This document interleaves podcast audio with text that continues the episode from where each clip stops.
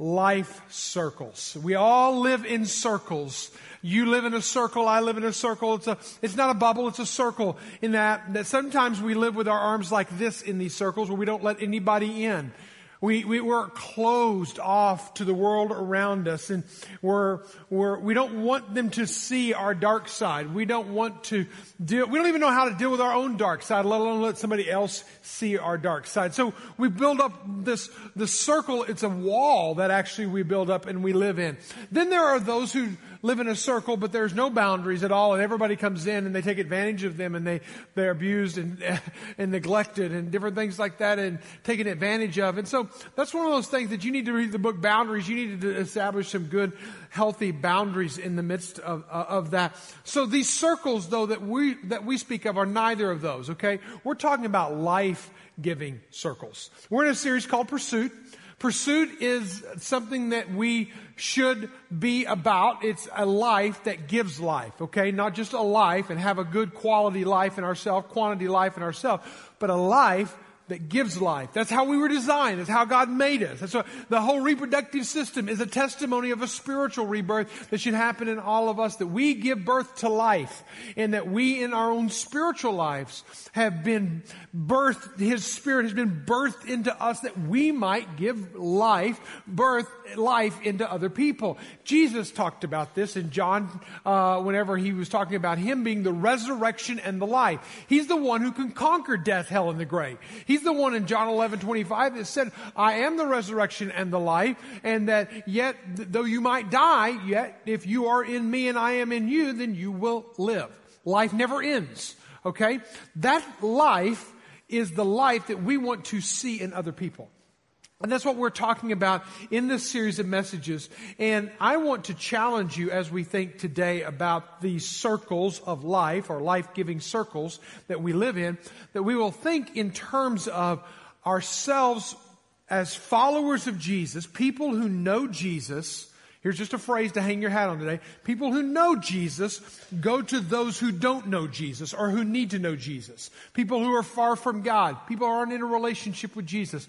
That we who have Jesus ought to be compelled, ought to be convinced. I am, I've got so much better life with Jesus. How can I keep that to myself? Think about that for a moment. If we really believe what we're bought into, that Jesus is the way, the truth, and the life, that Jesus is the resurrection from the dead, that Jesus is the one who gives life. If we really, really, really, really, really believe that, then why do we keep that to ourselves? I mean, that just does not make sense. Otherwise, we maybe don't believe it. Maybe we ha- don't possess it. Oscar Thompson wrote a book a number of years ago. It's called Concentric Circles of Concern. And you might go back and write, it. in fact, I think it's out of print or something like that. I, you might have to have a hard time finding it or get it in a digital form. But it is a great book on talking about circles, that we live in circles and that we have these circles of relationships and circles of influence. And so, if we are people who know Jesus, then we need to be people who pursue people far from Jesus. So keep that in your thought process. We've been talking about for well over a year now. It's one of those things that we challenge you week after week. Hey, live sent, live sent. What does that mean? Now, for different people, it means different things. But I want us to say it all out loud together. This is what we're saying when we say live sent. Say it with me. Showing and sharing Jesus in everyday conversations with everyday people. Showing, I mean, I'm going to demonstrate it with my life. That means I'm going to physically get involved in people's lives. I mean, I'm not going to sit on the periphery Bubbles, living in bubbles. No, we're living in circles. The people that are in my circles, I'm going to breathe life into them. Okay. I'm going to show them Jesus. I'm going to share with them Jesus. I'm going to literally use my words at times. There will be times that I will need to point them to scripture, point them in words to Jesus in some capacity, uh, along those lines. And we're talking about everyday conversations with everyday people. I said it tongue in cheek last week. Hey, well, listen, we're not talking about you getting black pants and a white button down, getting on a bicycle and go talking to strangers out there. Uh, we're not talking about that. We're talking about the everyday people in your life. And just how can I weave into the conversations of my life? And if I really, really, really, really believe that Jesus is who he says he is, then how can I not go and share him and show him off to other people around me? Today we're going to be in John chapter 1. We're reading through the Gospel of John largely in this series, not so much in a verse by verse, chapter by chapter, but we're kind of surveying through the Gospel of John and just kind of looking at episodes, situations, and times. Now, last week we looked at uh, really kind of the prologue to the Gospel of John, where we see the incarnation of Christ, where Jesus leaves heaven, comes to earth, steps into time, and enters into our existence so that he can give life. There was a whole reason for him coming. Now, this week, we're going to pick up on the very first five days in the ministry of Jesus. All right. Now I say that because literally John is so very detailed in his writing. John's gospel is so detailed in his writing that literally he'll go from one time, he'll say next day and the next day and the next day. And he just goes on and on. So you're getting the chronology of things. Now, bookend on this is you have the baptism of Jesus is kind of where it kind of kicks off and John the Baptist baptizes him.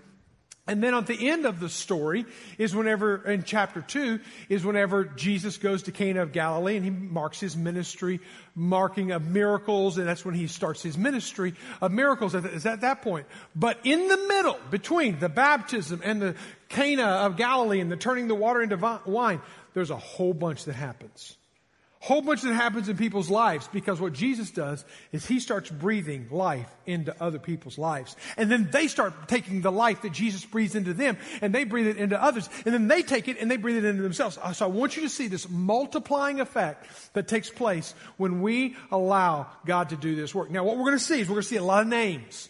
Some of you are going to recognize these names. Some of these are going to be new names for you. So I want to give a quick profile of them. One, John the Baptist. John the Baptist is not John the Apostle. Two different Johns in the Bible.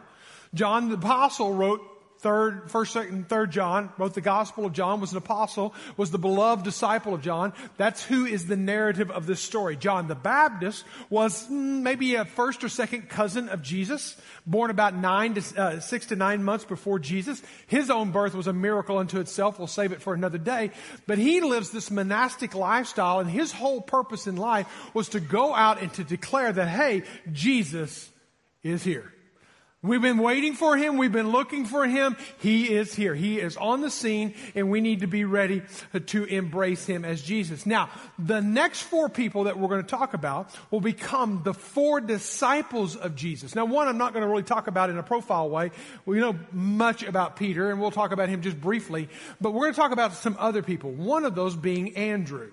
Andrew's name means manly, okay? So Andrew Brown, wherever you are in the house, make sure you're acting manly. That's what your name uh, represents. So manly is only nine times in the Bible is all you get of Andrew, okay? That's all, all, all the mentions. But the times that he is mentioned, he's doing incredible works. He's the very first disciple of Jesus. He's the first disciple of Jesus, but he will become the fourth man on the bench. If you have a, think about a basketball team, you got five men on the, or five ladies on the, on the court and the sixth man. Well, Andrew's always the sixth man, literally the fourth man. It was Peter, J- uh, James, and John that went to the Mount of Transfiguration. It was Peter, James, and John who went uh, to the Garden of Gethsemane and went further with Jesus and called to prayer with Jesus. But it was always Andrew who was the fourth man out. In every list of all the disciples of Jesus, it's always Andrew is number four. But that'll play into uh, uh, into his uh, modus operandum here in a few moments. So just hang on to that. Another character that we need to understand is Philip. Philip is not the Philip of Acts chapter uh, 6, the evangelist and the missionary and the deacon, but he is always in every list of the apostles, uh, the disciples. He's number five guy, okay? He's, he's going to be a player in the story, and he's a fisherman but from Bethsaida, and, and Jesus will go there and encounter him, and then Philip is then going to influence, be an influencer in Nathaniel's life. Now, Nathaniel is uh, also called Bartholomew. Two different one person, two different names, okay? So understand the, the, difference. So Nathaniel was kind of his first name and Bartholomew was his second name.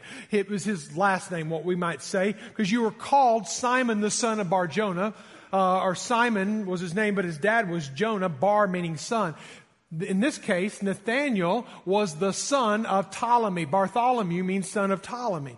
So you got Nathaniel, the son of Ptolemy.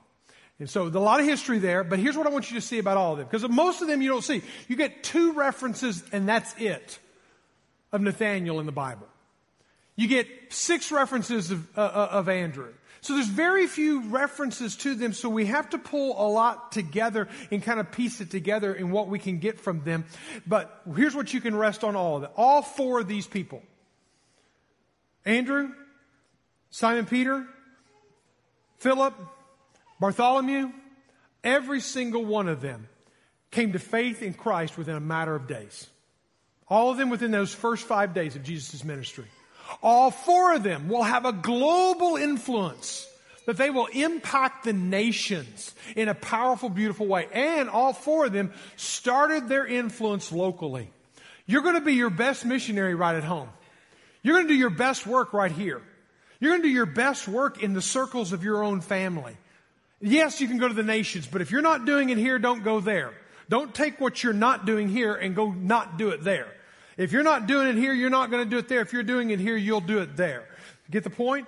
And so all these guys were very influential in this because you heard me say back in June, I'll say it again today, is that the light that shines the furthest shines the brightest at home. And so if we're not shining bright here, we're not going to shine far out there. So here's something we did last week. I did it in the first gathering. If you were here in the second gathering, you missed it because I absolutely forgot to do it. Uh, so take out your phones. We're going to do a phone survey. I asked you a few weeks ago to take one of these cards, actually the past two weeks, and to answer this question, who do I know? How many relatives, how many friends, how many neighbors in my life can I identify that are far from God that I, here, listen to this before you answer the question, will commit myself to praying for for the next 12 months that they will come to faith in Christ. Now last week when I was here, I only had four God has given me another person to put on mine, so I have five now. I want you to answer this question. I haven't even filled out the survey, so I'm going to do it myself right now. So I'm going to text the number 22333, um, and then I'm going to put in the message line GPC NWA, and uh, you will get a reply back to enter into the survey. At that point, you put in your number. Do you know one person? Have you written down two, three, four, or five? How many have you, has God laid on your heart? So put that down and then send that in. And this is a live survey that we will keep track of. Now, here's what I'm not going to want to do. I don't want to know the names. This is between you and God. I want to know that you know that you're alive to give life to people. And that you, God has laid on your heart three, four, five people that, hey, I might be able to be a link in the chain of helping somebody who's far from God come to faith in God. Think about it like that. Now let's take that and just keep that on the front, front of your mind and let's go. Let's talk about these circles. Because we all live in the circles, but what are these circles about? Let's talk about these circles that, that, that God has put us in. Number one, there's a seeker circle out there. These are seekers in our life, people that are seeking answers seeking answers to life. And here's the story as it unfolds. We're going to be in chapter 1, verse 35 in a moment. But I want to tell you about John the Baptist. John the Baptist was a all out, sold out for God kind of person. And he is standing out there in the wilderness, and up walks Jesus in a matter of a day, and he declares to everybody listening, all his disciples in front of him, Behold the Lamb of God who takes away the sins of the world. Now, what a statement. He could have said, hey, listen, there comes Jesus. He was the kid that was born to, uh, to a teenage mother who had, had never had relationships with another man. Here's the virgin born Jesus. He could have said all kinds of things. But what he did, what John the Baptist did, was he declared from Scripture who Jesus was. Okay? He declared from Scripture. Where do you get that? Because back in Genesis, I think it's chapter 22, when Abraham was about to offer his son Isaac on the altar, he said, The Lord will provide a lamb. And as we know, he didn't have to offer his son. And then you go fast forward all the way to the book of Ezekiel, and you come to Ezekiel, and you find Ezekiel saying this third, in verse uh, chapter 46, verse 13. You shall provide a lamb, a year old, without blemish, for a burnt offering. Now, now this may make no sense at all, but hang with me on this. Daily, morning by morning, you shall provide it. I think we all know the Old Testament, maybe well enough to know that there was a sacrificial system. They had to make sacrifices, and here it is. Every day, day after day, 365 days a year, for as long as you were living, you were having to make a sacrifice for the sins that you had committed. And it was a lamb. It had to be a spotless lamb. It had to be a perfect lamb. So what does John the Baptist do when he sees Jesus coming? He says, listen, he points to him in John chapter 1 verse 29 he says, Behold the Lamb of God who takes away the sins of the world. Listen, there will not have to be another sacrifice. There will not have to be another lamb given. There will not have to because there is, there is, he is. He is Jesus and he is the Lamb of God. What John does in that moment, don't skip over it. And what he will do a few verses later is he will reiterate it. He said, Behold the Lamb of God. Is this. He was declaring who Jesus was. To us seekers, because who was with, who was with John? Who, or who was with John the Baptist? Now let's go now to the passage, verse 35. And the next day, again, John was standing with two of his disciples, not Jesus' disciples, John's disciples. They were learning from John the Baptist. And he, who's he? John the Baptist, he looked at Jesus and he walked by and he said, Behold the Lamb of God. He said it on the day of his baptism. He says it the day after his baptism. And the two disciples heard him say this and they followed Jesus. And Jesus turned and saw them following and he said to them, What are you seeking? I love this encounter. I love this encounter because it's, it's this beautiful declaration that John was not bashful. He was not hesitant. He was not shy. He was not backward. He was not, I don't know, but maybe he is, maybe he's not. No, he said, this is the one we've been waiting for. He couldn't make it any clearer. And that sprung in something inside of Andrew's young heart that said, yes, this is the man. I need to follow him. And he gets right lockstep in with Jesus. Now, what John does on that day is he basically opens the Old Testament and he said, Let me show you from Scripture who Jesus is. Now, I don't know about you, but I grew up in a church where we learned the Romans Road. How many of y'all ever heard the Romans Road? All right, some of y'all have. Uh, uh, I, I, had four spiritual laws. Little booklet, open it up, show somebody how how, how to follow Jesus. You, you've got every kind of method out there. You've got four spiritual laws. You've got EE. You got CWT. You've got faith program. You've got three circles is the hot one that's out now. There's all kinds of ways you can declare who Jesus is. John did the Old Testament. John the Baptist did the Old Testament thing. But here's the key thing to zero in on. It's sunk deep into Andrew's heart enough that he was going to leave John the Baptist and he was going to start following Jesus. Somebody else, we don't even know his name, he's not named. Two disciples start following Jesus, and Jesus turns around to them and he says, What are you seeking? And you know what, everyone in this room today? We're all seeking something. We're seeking more comfort. We're seeking a happy marriage because we're just really, frankly, we're just not happy. We're seeking a better job. We're seeking more things. We're seeking, we're seeking, we're seeking, we're seeking. And a lot of that we're seeking is because we're missing something. There's a piece missing in us. So we insert, insert, insert, insert, insert, and we never quite figure out how to fill that void.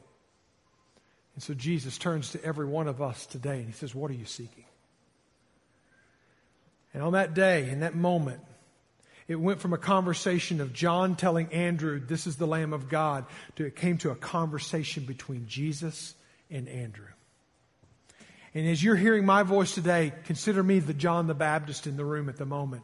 But really, what I want you to hear is I want you to hear from Jesus. He's asking you, What are you seeking? What are you seeking? Because we're all seeking something, we're all after something, we're all moving towards something, and we need to get to moving toward Jesus.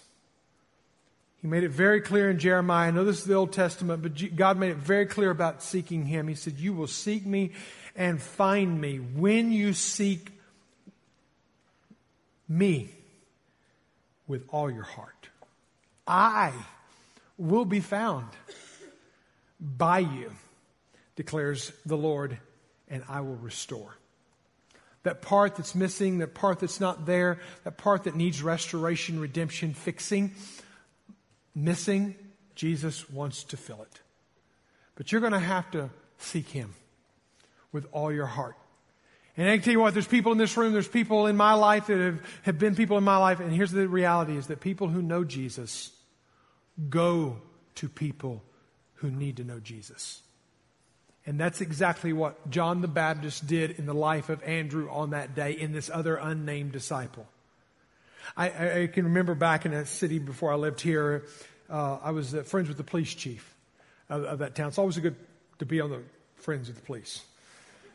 Uh, so anyway, I was friends with the police chief, and um, we were about the same age. He was starting his family. We were starting my fam- I was starting my family, and we just kind of hung out a little bit together, and we started hanging out more and more together. And he started kind of coming around to church a little bit, and I started going around his life a little bit more. And finally, one day, he invited me into his house, and we were just sitting there, and we were talking, having dinner, and talking, and kept getting deeper and deeper and deeper. And uh, his name is Mike, so it's Mike and Mike, not ESPN Mike, but uh, but Mike and Mike, and here we are, we're talking, and his wife leaves the table, and it's just he and I, and we're talking and talking. And I realize in that moment, I'm in that, in that everyday conversations with everyday people, showing and sharing Jesus in everyday conversations. Every, I'm in that moment. I'm in that moment. You know when you're in that moment, and it's like, uh, what do I say? And so then I'm a pastor of a church. I should know what to say, right? I shouldn't be scared, right? Not the case. I'm still to this day get sweaty palms. I still to this day do what I exactly did on that day is I messed up everything. Everything I thought I was supposed to say. I got the order out of order. I got, I, I got the verses out of the wrong text and I got, I misquoted the verses and it was like, okay. And I'm sweating. I'm literally sweating. I can still remember this. This was years and years ago. I can still remember. And Mike said at the end, he said, I want to follow Jesus. I said, how in the world could you follow? I'm thinking to myself, how in the world can you follow Jesus after that horrible presentation of the gospel? And it was like as if God told me in that moment, I hit straight licks with crooked sticks all the time. And you know what? You may not get it right. But still, people who know Jesus go to people who don't know Jesus. And they show and they share Jesus in everyday conversations with everyday people. And you know what happened on Andrew on that day? Um, verse 40. One of the two. Again, we still don't know who the other, other one is. We have some speculations. Maybe it's John because John always wrote in the third person. Even back in chapter 20 when we were there a few weeks ago, he was writing in the third person. Some think it's Philip, and we'll talk about Philip in a moment. One heard John speak and followed Jesus was Andrew, Simon Peter's brother. At that point, it was like Andrew said, I'm all in, Jesus. I am in. And so, in that circle of seeking, we have all kinds of people in our life. And you got to know that there are people in your life, and maybe you have them right here. And they're seeking. They don't have answers. They're seeking. They may, may be asking the questions that you're, that you're needing them to ask, but they're seeking. Do you know them? Can you identify them? Number two circle is the family circle. Don't miss the family. The light that shines the furthest shines the brightest at home. Think about your family. Think about those that are closest to you. What Andrew does on this moment in this time is beautiful. Look at verse 40. We saw Andrew becomes a believer in verse 40. What happens in verse 42? Andrew has not even been a believer. He's not even been baptized. He's nothing, nothing, I mean, he hasn't been a believer for 24 hours. But what Andrew does next is a beautiful thing. He immediately leaves Jesus' presence and he goes and he finds his brother and he said to him, we have found the Messiah. Now, did he go into the, oh, listen, let me take you through the Old Testament. Back whenever Abraham was offering Isaac and, and, he's the Lamb of God, and back in Isaiah when he said, all we like sheep have gone astray and everyone has turned to his own way and the Lord has laid on him the iniquity of us all. And let me tell you about Ezekiel when he talked about the sacrificial system or Leviticus when he talks about, he, he didn't go through that. He just went, he shared his personal God story. You know what his God story was? We have found the Messiah. We found him. We now know who he is. We now can go to him. We can, we can now connect with him. And listen, when you're out and you have the life of Jesus inside of you, you may not have all the Bible verses and you may not have all the answers, but if you have Jesus, you have all that you need. And every time we have a West Point around here, we're going to have one in a few weeks. Every time we have a West Point around here, one of the things that we walk out of that with is everyone is able to share their God story. Is able to share with them, hey, I have found the Messiah. I can tell you what, what I've experienced. And that's exactly what uh, Andrew does in all of his imperfections and all of his incomplete theology training. He didn't ask for permission. He just went. And notice this, verse 41. The first, he first, he first, and that's a prioritization. He first found his own brother. He first found his own brother. Who in your life, maybe you're married to this person, Maybe they're your children. Maybe they're your nieces and nephews. Maybe it's an aunt or an uncle that you don't know that they have a relationship with Jesus Christ. But you have a relationship with Jesus. People who have a relationship with Jesus go to people who do not have a relationship with Jesus. And they share. And you know what? We don't know a lot about this, but it's a beautiful thing here whenever you look at scripture and you see that this is, this is the modus operandum of believers. When you go to Acts 16 and you read how Lydia, a woman, becomes a follower and it says in Acts chapter 16 that and her household were baptized. I love it when Cornelius becomes a believer and his household becomes a believer. I love it that when Andrew becomes a believer and he goes to his brother and wins Simon, who will become one of the greatest evangelists and will write part of the New Testament and will be Peter the rock. And we know Peter as the rock. And we know, we know John and James as the sons of thunder, but who is Andrew? Andrew is the one who brings people to Jesus.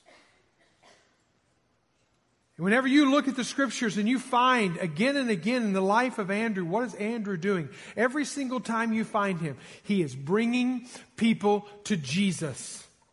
When you go, he's only mentioned a few times, but in John chapter 6, verse 8 and 9, he's bringing the, the boy with five loaves and two fish. And what's he doing? He's bringing him to Jesus. What do you find later on in, in John chapter uh, 12, verse 20 and 22? He's bringing Greek people to Jesus.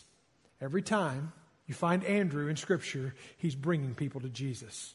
In fact, church history goes on to say that he was one of the first missionaries to take the gospel into modern day Russia, up by the Caspian Sea, into Kazakhstan as we know it today, and then settling before he settled and finally spent his life as a missionary in what we would call Serbia and Croatia today. This is a man who lived as a missionary, and all he knew was Jesus. But he went and he shared, starting with his family and beyond.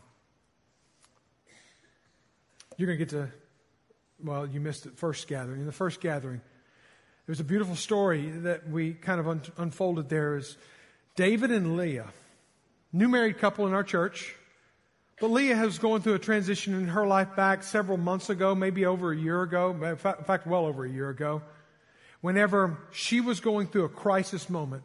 And on the job, who's with her on the job? But Daniel Franklin.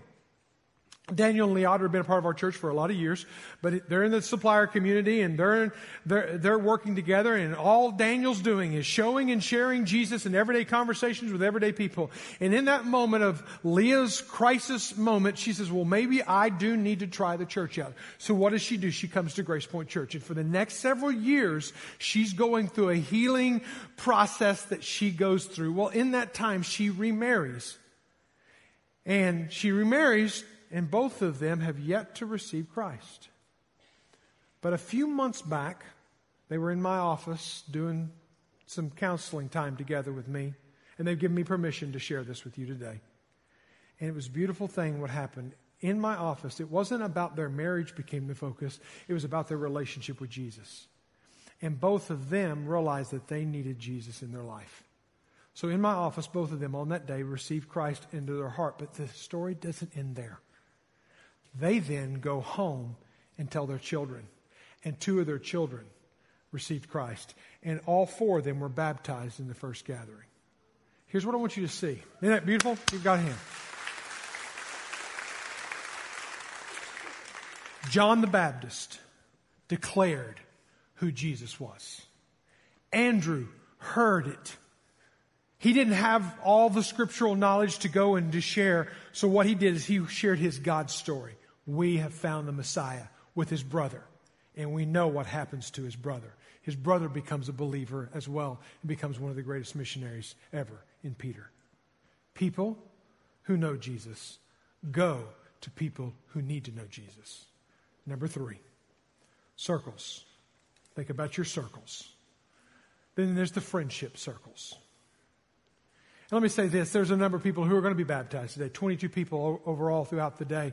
And so I'm going to ask them right now so they can be getting ready. If they'll go on out through that side door there, and they will uh, will be ready to receive you. And in just a moment, we're going to uh, witness your stories. But everyone else, listen very carefully, because this may be where most of you are. If I look at most of the names that are on my card,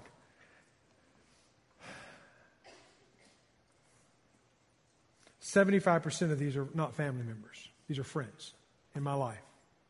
There is one family member on here. Uh, out of all of them, we need to notice what the story goes on. Jesus wakes up the next day, it says in verse 43. And Jesus decided to go to Galilee. So we're in day three right now. He found Philip.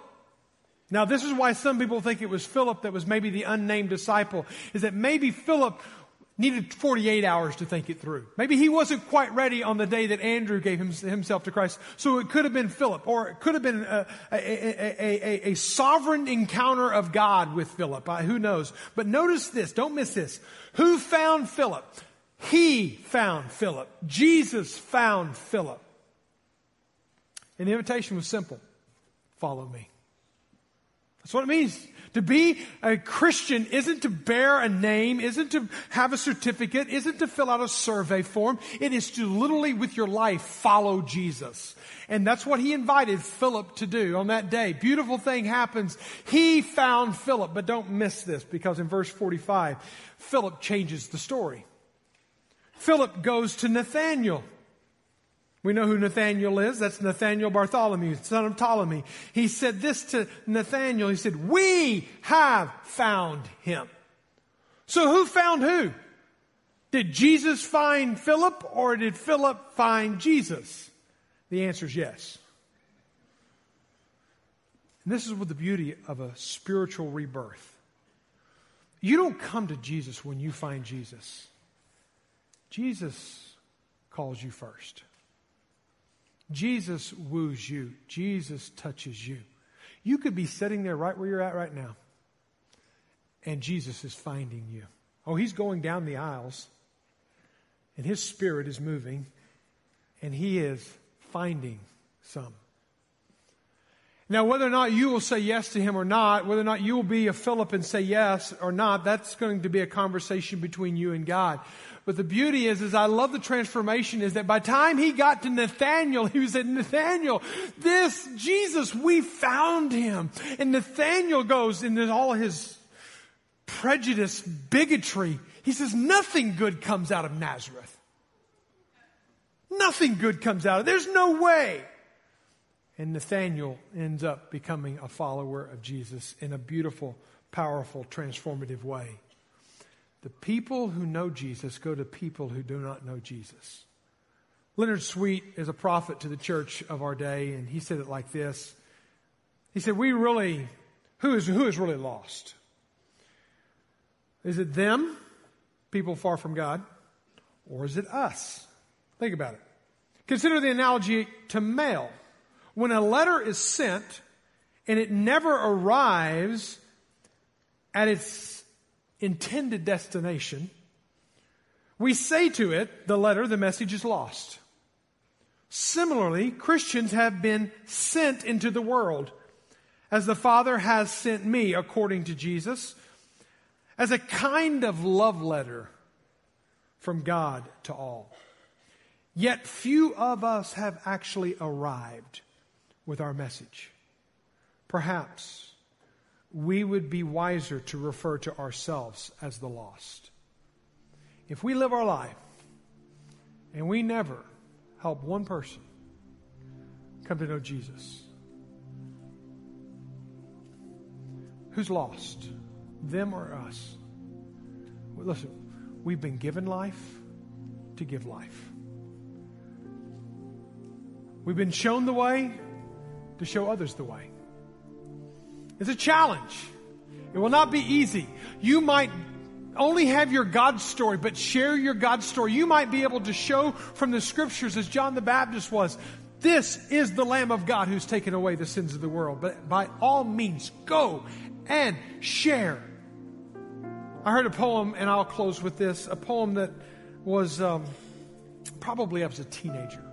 I went to the youth speaker afterwards. I said, You've got to give me that poll.